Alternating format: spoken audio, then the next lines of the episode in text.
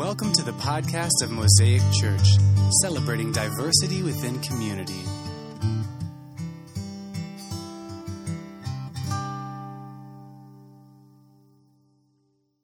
Uh, all of our songs and the scripture James has read so far all point to a powerful God. Starting with He's able to do. Well, let's let's have a very short conversation about what He's not able to do. Uh, the conversation's over, right? It's just it's we God is able to do so much, and yet we limit a lot of that, or we're fearful, or we let anxiety or fear creep in and tell us, well, God can't do this or won't do this. And, um, and so we're going to talk about that a little bit this morning. Um, and then we moved into a song called Indescribable. And the line that always gets me in that song is in the second verse. It says, You see the depths of my heart, and you love me the exact same. I don't know that I could say that about, you know, maybe your mama you know, and that's not even true for everybody. That's probably true for me. Um, that somebody could see all the darkness that's inside of you, all the negative thoughts, you know, and some of them are wrapped up in religious lace, right? Like some of our thoughts are, I don't really like this thing because, and we'll have all the spiritual, you know, examples as to why, you know. Um, God sees the real thing inside of there, like the thing that's saying, I'm, I'm wanting all of this to be more about me than anything else. I want it to be about me, my enjoyment, what I get out of it, and the fact that I'm worshiping a God that is so big and can do so much. You know, God, I don't like the way this person smells. I don't like the way this person looks. I don't like the way this person treats me. They don't treat me very good. And so I have these negative thoughts about him, and God sees that negative thought is really the fact that you're not willing to look past yourself and what you're getting out of the relationship and look to God and say, God, what can you get into it? Willie, as we talked about this as a worship team this morning, and um, we test the depths of God's power every Sunday morning, trusting that God will provide into our hearts, into our spirits, the songs that we're to sing, even this morning it shows up, in the last few times it showed up even in the devotion that we do together. It's not planned. In fact, this morning we opened up the guidepost to what it was for today. I mean, the um, our daily bread. And if you if you have one at your house and you read it, you would have read a story about God being powerful. It's like, wow, that's great. And as James is reading the scripture, I'm like, that's exactly where we're at this morning. So all the songs that we did, all the scriptures we read, point to the fact that God is so big and so great. And so we're going to talk about that a little bit this morning. Um, one of the things that I love about about worship and the fact that it's about God and not about me is it allows me to not particularly like a song and it still speaks to me. Last week we did a song that I remember very well from my childhood. I didn't really love the song from my childhood. but uh, it was uh, it, I didn't particularly love the song last week. It's like, oh man, that's cool. I hadn't heard it in a while, but only from a nostalgic sense, not from a sense that it was really speaking to me. If I'm being honest, and I find myself this week just caught up in life and like, oh man, what if this doesn't go right? Actually, what I find myself doing is manufacturing worry. I'm sure I'm the only person in this room that does that. Um, but I'm just like, it's like things are going too good, so something's got to happen, and you know this could be it. And so I start focusing on what could be. It's not even really true, and I have now consumed my brain with this. And I'm not going to ask for a show of hands, people who do that, but I know I'm not alone in that. And so I am. I'm just focusing. I'm intentionally focusing my thoughts on this thing as I woke up one morning, which sounds completely asinine when you say that out loud in a rational sense. But we know that sometimes comes from an irrational place. And so I'm just really consumed with me and my life and what my worries are. And I'm not even, sometimes I'll catch myself. And hopefully you may be like this too. You'll catch yourself, and so you'll try to sing a song or, you know, think scripture or pray or something to kind of jolt your, you know, kind of, I don't know what you call those paddles that they use at the hospital, you know, like they used on ET. but to kind of jolt your heart back into rhythm. Uh, whatever that is, defibrillator, is that what it is? Yeah, defibrillator, there we go. But it's like sometimes I use that to try to, you know, kind of jolt me back into like, okay, God's got this, everything's good, don't worry. I wasn't doing that. I was just like, let's. And before I knew it, my brain just kind of was falling down this trail, and I kind of zone out. And next thing you know, I'm singing a song. I'm like, what in the world am I singing? And I, I realized what it was, and it was from last Sunday, and it was a song I didn't really like.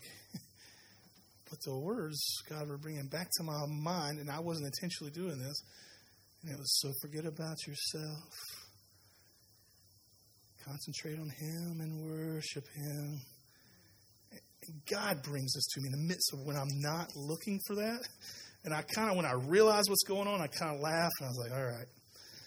Uh, so hopefully, we're getting the sense that God does use music and He does use scripture, He does use prayer, He does use how we serve people, He uses how people serve us, all ways to point to Him. Because all of this is about God. And so this morning we're going to talk about, for a few minutes, the characteristics of God. Three specific characteristics, if you read the email this week, they're characteristics that we throw around in church a lot. Uh, we don't find them in Scripture. I think the King James maybe uses one of these words once in Revelation if I'm not mistaken. Um, but we don't really read these words in the Bible. We throw them around a lot. They're Latin words omnipresent, omniscient, omniscient and omnipotent. You try to say those too quickly, you get tongue tied. Okay? These, these ideas of who God is. Now, the interesting thing is the Latin word or the prefix. I don't know if it's a prefix or actually word, but we are using it in these words as a prefix. But omni basically means all, right? So, and we're, when we're talking about it being om, omnipresent, God's present everywhere, all the time. And if you've ever been in really good situations, you're like, yeah, that's obvious. If you've ever been in really just not so good situations, like, God, how are you present here? God's present everywhere. God is omniscient. God is all knowing. He knows exactly. He's not surprised, right? He's never like, oh, I really, that kind of took me off guard. I really wasn't expecting that. And then God is omnipotent. So we're going to kind of go in that order omnipresent, omniscient, and omni, uh, um, and omnipotent, and omniscient, and omnipresent. We're going to go in the backward order from that. Um, but I just want to read something that I that I was that I had read before uh, that helps us get into this as we discuss it. And we're going to pull the scriptures out, but I, before I do, I want to read Psalm 145. This is a psalm that's attributed to David. And it just says it's a psalm of praise. But David captures these truths about God in this psalm. So Psalm 145 is 21 verses. We're just, we're just going to read them all. I will exalt you, my God, the King. I will praise your name forever and ever. Every day I will praise you and extol your name forever and ever. Great is the Lord and most worthy of praise. His greatness no one can fathom. One generation commends your works to another. They tell of your mighty acts. They speak of your glorious splendor, of your majesty, and I will meditate on your wonderful works. They tell of the power of your awesome works, and I will, pro- and I will proclaim your great deeds. They, will, they celebrate your abundant goodness and joyfully sing of your righteousness. The Lord is gracious and compassionate, slow to anger, and rich in love. The Lord is good to all. He has compassion on all he has made. All your works praise you, Lord. Your faithful people extol you. They tell of the glory of your kingdom and speak of your might, so that all the people may know of your mighty acts and the glorious splendor of your kingdom. Your kingdom is an everlasting kingdom, and your dominion endures through all generations. The Lord is trustworthy in all he promises and faithful in all he does. The Lord upholds all, oh, excuse lifts up all who are bowed down. The eyes of all you, oh, excuse me, the eyes of all look to you, and you give them their food at the proper time. You open your hand and satisfy the desires of every living thing. The Lord is righteous in all his ways and faithful in all he does. The Lord is near to all who call on him, to all who call on him in truth. He fulfills the desires of those who fear him. He hears the cries of those who save him. He hears their cries and saves them. The Lord watches over all who love him, but all the wicked he will destroy. My mouth will speak in praise of the Lord. Let's pray. Praise his holy name forever and ever. Let's pray.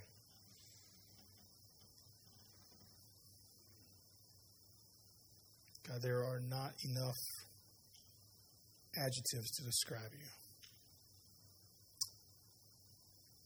In all the ways that you have worked and continue to work in our lives and, and through us, and the people that we've seen and loved dearly, and through them, God, you. Our ways are not your ways, and our thoughts are not your thoughts. We can't comprehend who you are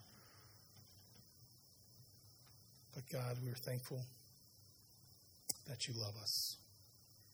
And so this morning, as we dive into this, God, would you open our hearts to characteristics of you that we haven't yet even contemplated? Reveal yourself to us, we pray.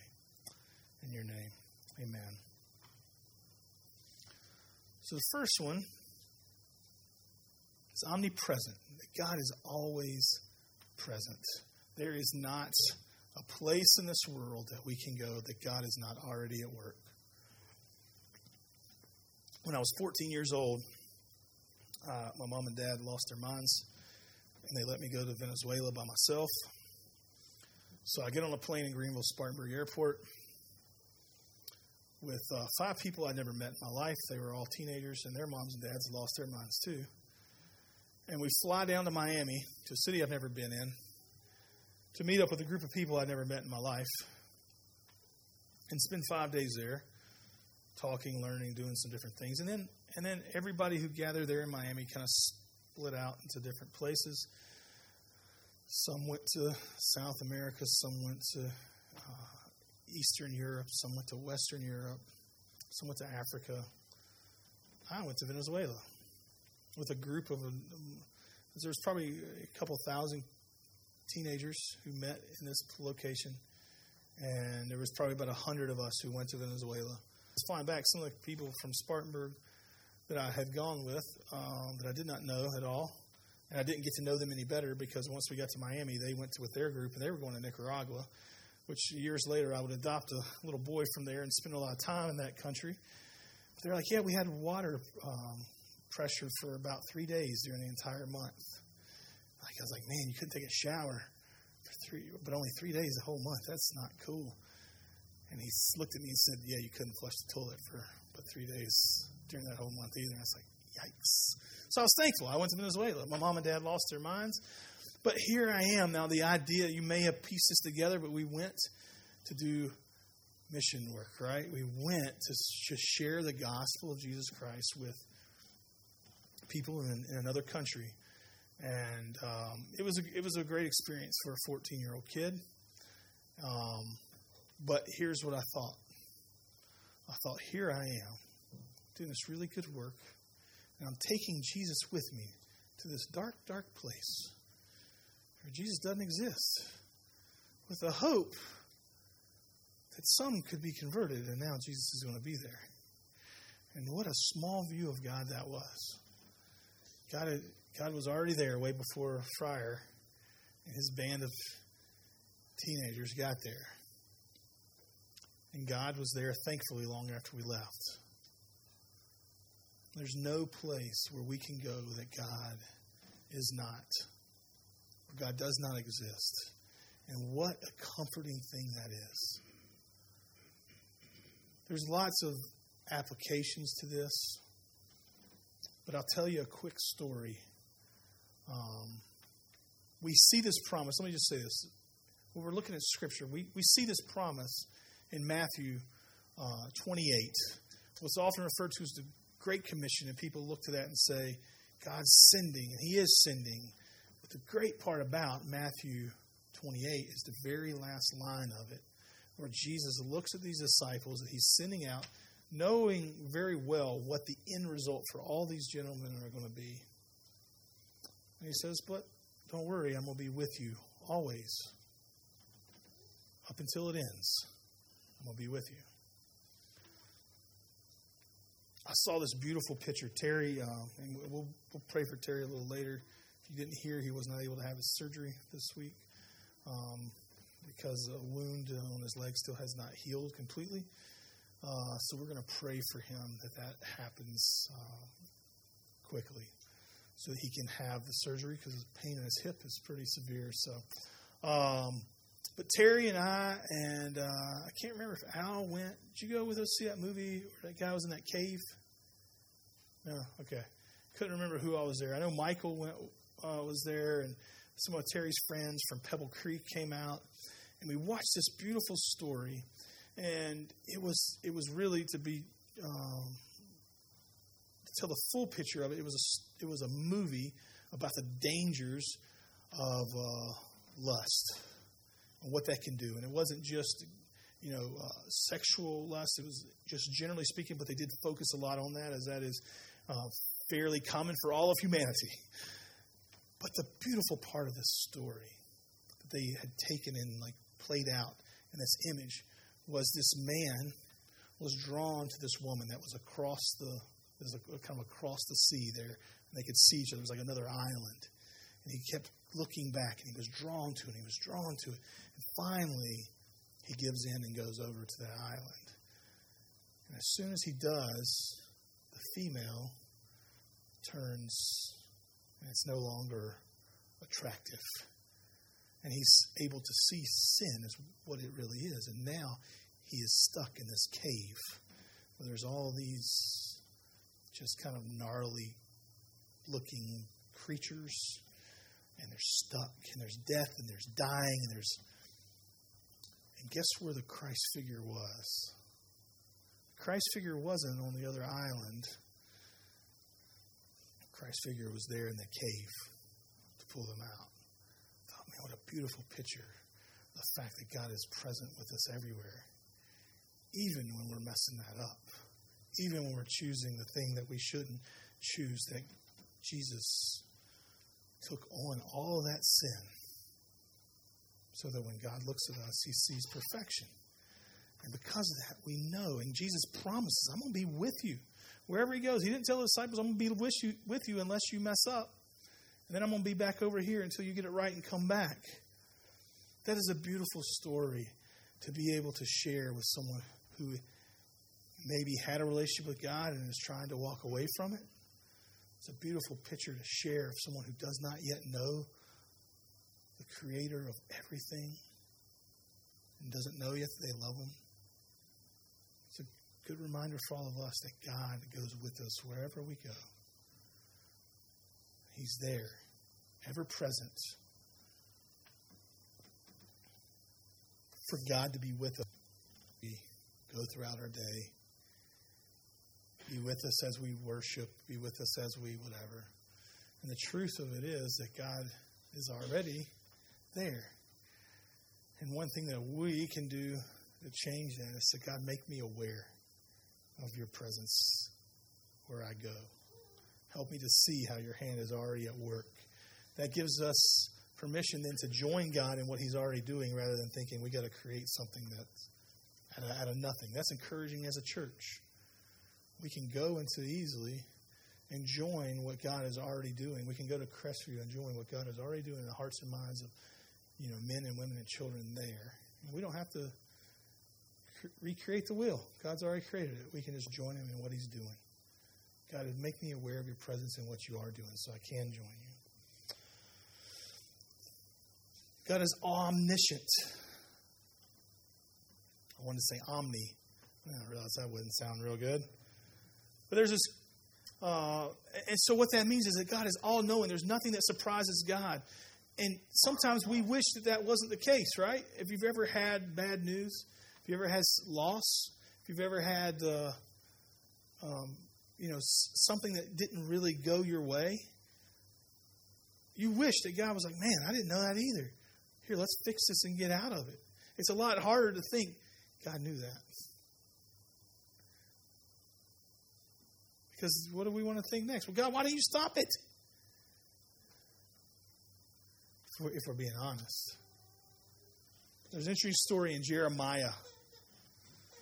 If you know about the prophet Jeremiah, he was not a popular guy, as most prophets were not. And here Jeremiah is. He's sent to tell this nation that is actually doing pretty good that uh, things aren't going to go real good. You're about to be sent into captivity. You're about to be sent uh, away for not a short time. Remember, they were gone for over 70 years. And here's this message Jeremiah has been, told, been sent to tell them. But in Jeremiah 32, there's an interesting story about Jeremiah and a land purchase. And, I and if I remember right, I think he bought it from like his uncle or his brother in law or something like that. So if you flip over to Jeremiah 32, if you have a Bible, it's not on there because it's a lot longer to read. But uh, Jeremiah 32, there's this, uh, Jeremiah has been prophesying, okay, for the first 31 chapters of this. God's about to ransack this land. It's about to become taken over, just kind of completely demolished, everything left desolate. And then what a guy called Jeremiah makes sense land, to buy a field that does not make sense if you know that it's about to be destroyed. But this is what God calls Jeremiah to do. And this is the word of the Lord that came to Jeremiah, or this is the word that came to Jeremiah from the Lord in the tenth year of Zedekiah, the king of Judah, who was the eighteenth year of Nebuchadnezzar.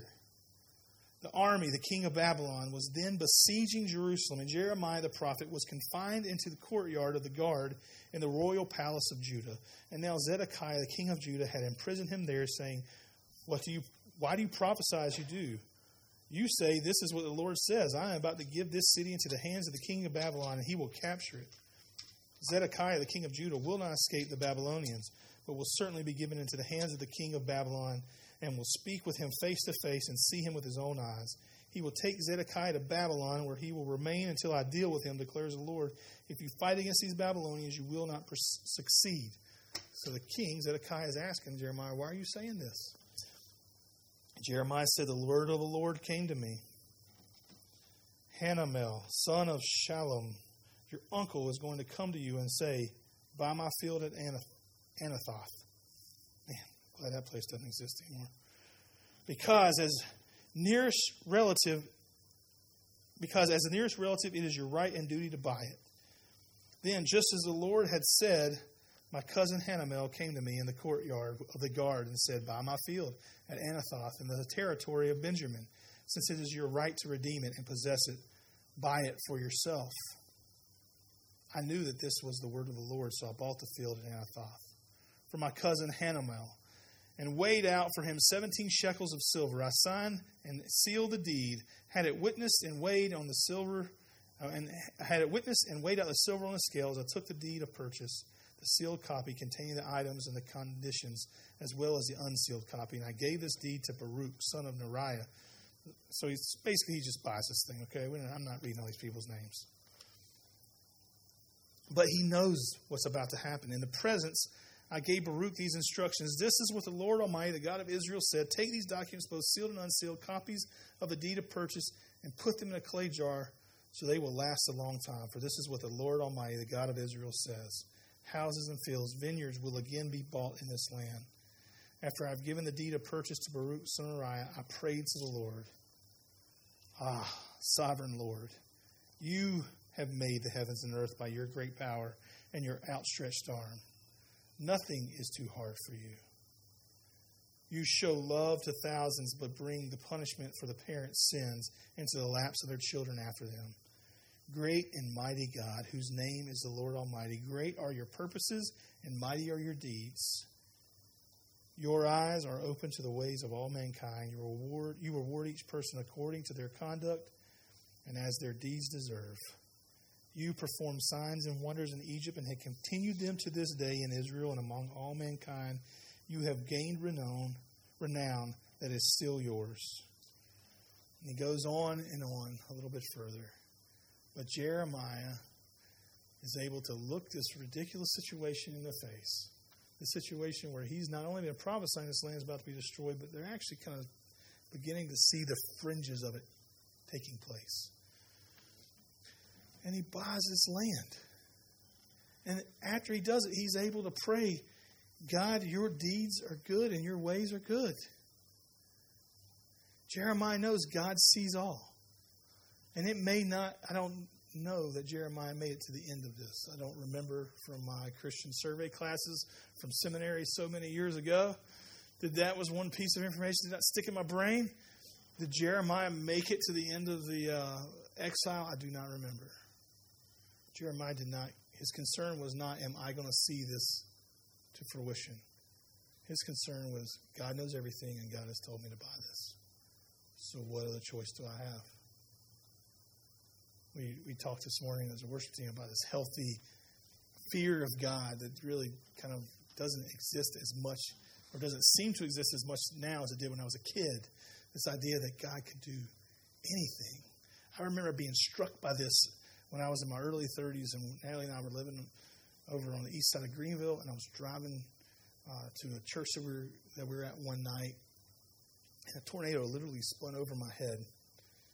And I remember thinking, because I was reading in uh, First and Second Kings, all the prophecies and all the things that God was doing.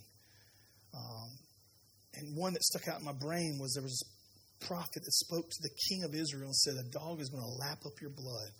And he laughed at him because he was the most powerful king, and they're fighting this little small country. And somebody just shoots an arrow, and you may remember the story, just shoots an arrow blindly up in the air, and it hits the king.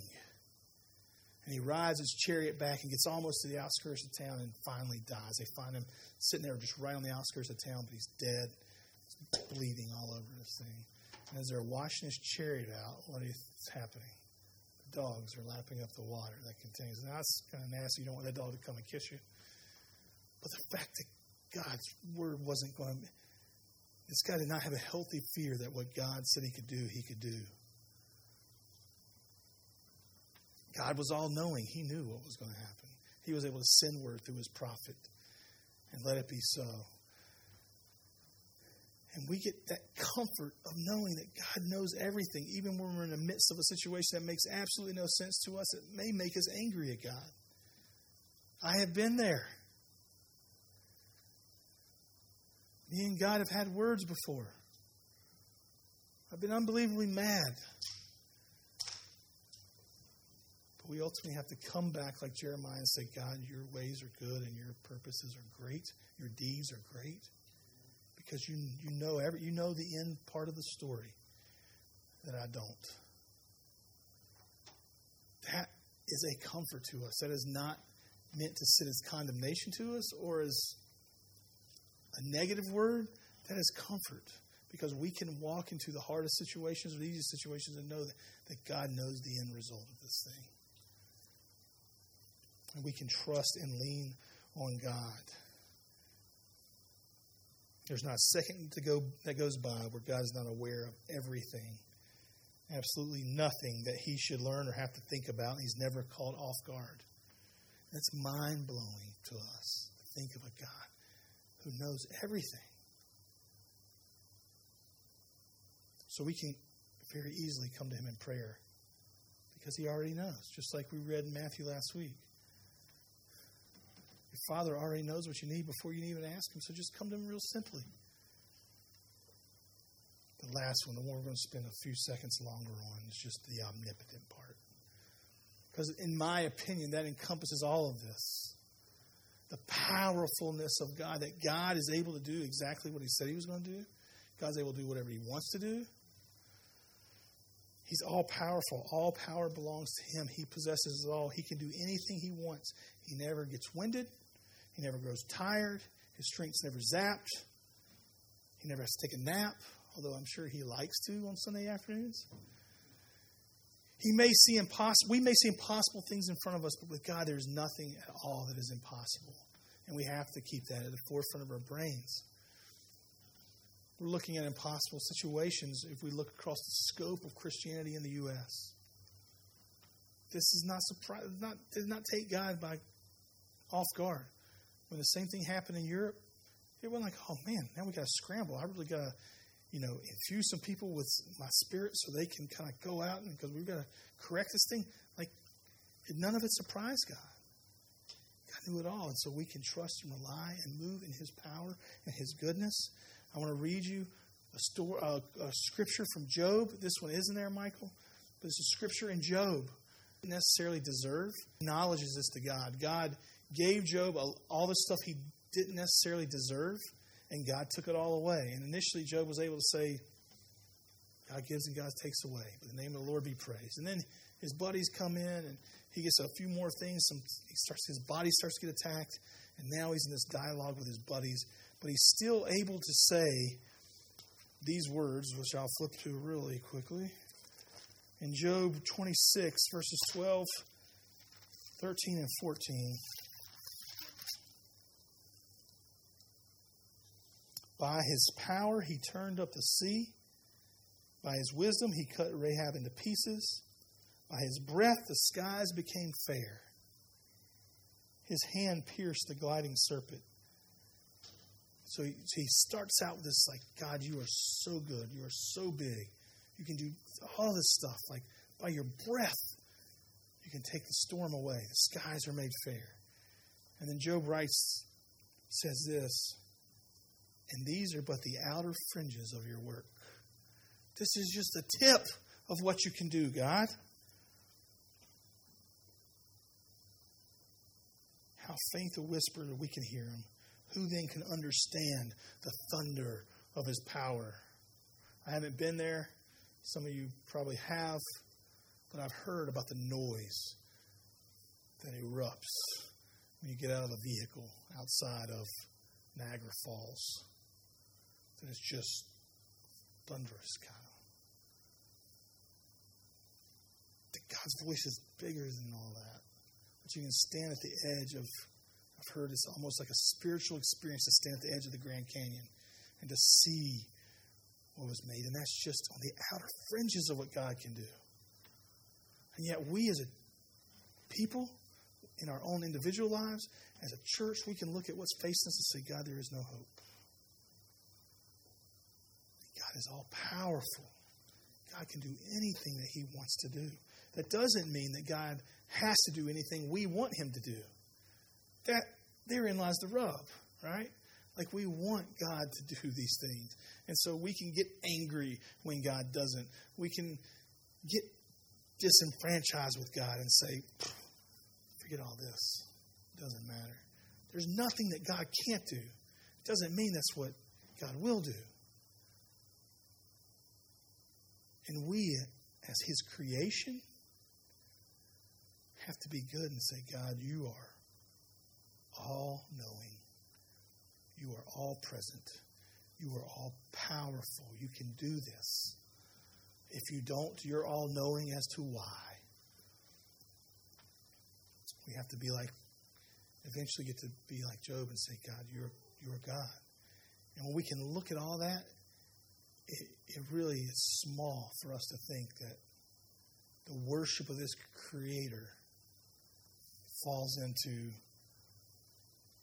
a couple of good songs that we like on a Sunday in the way that we like them, or a nice service for an hour, or an hour and nine minutes, or whatever it is that we use to construct and worship, because worship of God is, man, it's about so much more that God can see the depths of who we are and still love us. That is amazing. There are people that I have had an unloving attitude towards that I just saw a tip of who they were. I'm like, wrote them off. I'm like, that's, I know who you are. And that's not true. I didn't take time to get to know. But God knows the depths of who we are and still loves us. It's truly phenomenal to comprehend just a portion of who God is. And that is where our worshiping Him for who He is should come easy. When we don't understand something, we can do like Job and just worship God. We can do like Jeremiah and say, I don't have a clue why I'm about to do this, but your deeds are great. You are a good God. When things are When all think with God, all things are possible. There's no circumstances, there's no attitudes, there's no person outside God's power. Remember, you don't need to necessarily have great faith in God, but you need to have faith in a great God. 2 Timothy 1 7 was a Bible verse I memorized as a kid. It had a little song or rhyme to it. You may have memorized the same one at some point in your life. But, but it talks about how God has not given us a spirit of fear, but a spirit of power. Good news is that God has given us the same power that was in Him the same power that raised Jesus Christ from the dead lives in us. His divine power has given us everything we need for life and godliness, according to first, excuse me, according to Second Peter. Normal Christian life is to be characterized by power for living. It's normal to experience and tap into God's power on a daily basis. We can. It's there for us. But here's the good news we don't have to be strong to get this power. Sometimes we think, well, that's set apart for the really good people who are really. I fall in this trap all the time. It's like I'm blowing it, God. That's why you're not working. Blow it. But in 2 Corinthians 12 9, what does Paul say? He says, My grace is sufficient for you. My power is made perfect in your weakness. And so Paul says, Therefore, I'll boast all the more gladly in what I can't do. Not a good public speaker? Great. I'll boast all the more in that. Because when God does something through that, it all points to God. Paul actually went so far in another verse to say, I actually try I can speak really eloquently because I've been trained really well, and I try not to because I don't want to take the power away from the cross of Christ. Therefore I'll boast all the more gladly about my weakness, so that Christ's power can rest on me. We can boast on the fact that there is we're not really good people. We can't really do like when we're comparing us ourselves to God, right? We're not. God knows the depths of our hearts. We're not, we're not fantastic, and yet God can choose to use us, and God does choose to use us. His power can work through us. We don't have to be made perfect before that happens. In fact, Paul says, I'm going to boast in what I can't do because that's just showing who God is. Uh, I've told you guys this before. Like, I want to pray for the supernatural, the miraculous to happen so that it can point to God and maybe, but maybe God's supernatural and miraculous is just working through an imperfect person to show himself. And so this morning, we get to worship God through opening the scripture and talking about it. We get to worship God and as we take communion, and He instructs us to, as often as we break bread to remember Him and His sacrifice. And so we intentionally try to do that every Sunday. We're going to sing songs. We're going to fellowship with each other afterwards, I'm certain. We're going to care for one another throughout the week. All that points to God. And as we do that, let us remember that God's characters, every single one of them, are so much better than us. He's all knowing, He's all powerful, He's all present. And we get to come and we get to worship at God, thanking Him, thanking Him for the fact that nothing surprises you, nothing's outside of your hand. And we can very confidently pray because God already knows what we need. So this morning, as we come to the table, let us come to the table this morning with on our hearts and minds these attributes of God. They don't make sense because our brains can't wrap around that. because we never met a person who had any of these, not even like one. And so this morning, as we come to the table, as we sing one, one more song together, uh, and even as we leave here, let, us, let our focus be on me, on the goodness, the powerfulness of God. Let that be what moves us to worship this morning. Let's pray. God, this morning we're a little dumbfounded and in awe of the fact that you are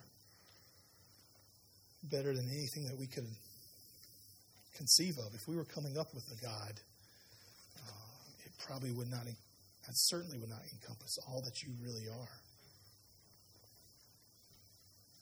We can't comprehend who you are and what you do. How you love, how you care. A lot of times, God, I can't even comprehend why you do, why you still care. Sometimes it's easier for me to to remember the stories of the sons of Korah who were just swallowed up by the land and say, "Well, God, you should probably just do that, and I should probably be in the center of that group of people." Why do you keep loving? Why do you keep pouring out your goodness on us? And God, that drives us every day to worship you even more. Could we be faithful people to share the story of a good God who loves us in spite of all that we do, all that we don't do,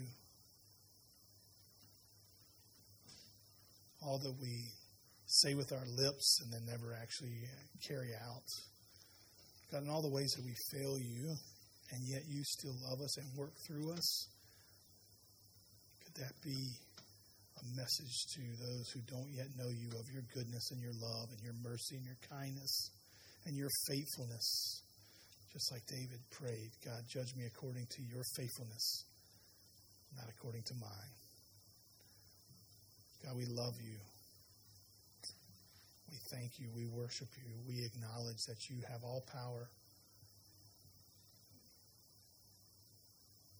And with that on our hearts and our minds, God, we, uh, we lift up our brother Terry to you this morning. It did not surprise you that he walked into the hospital on Sunday and came back on Monday without having a surgery. We don't understand it. You do. But God, we know you're powerful. Would you show us how powerful you are? God, would you work in Terry's situation. Take the pain away, be it through the joint replacement or through a miraculous work.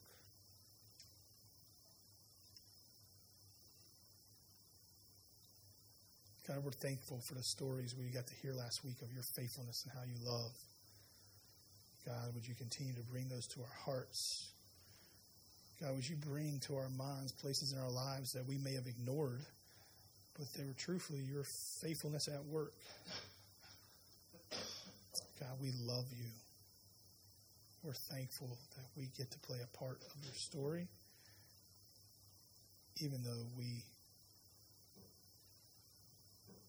have darkness inside of us. God, you love us.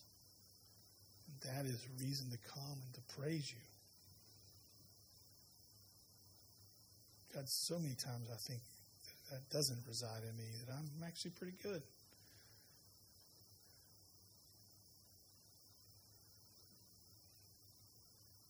But compared to you, Scripture is true. None of us are. But yet you are so good.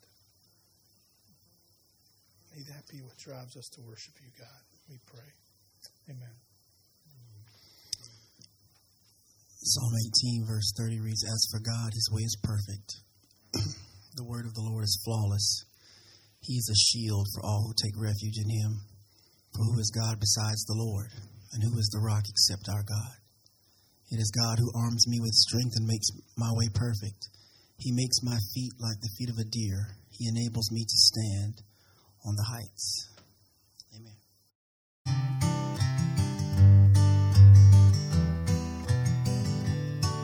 Thank you for listening to today's podcast.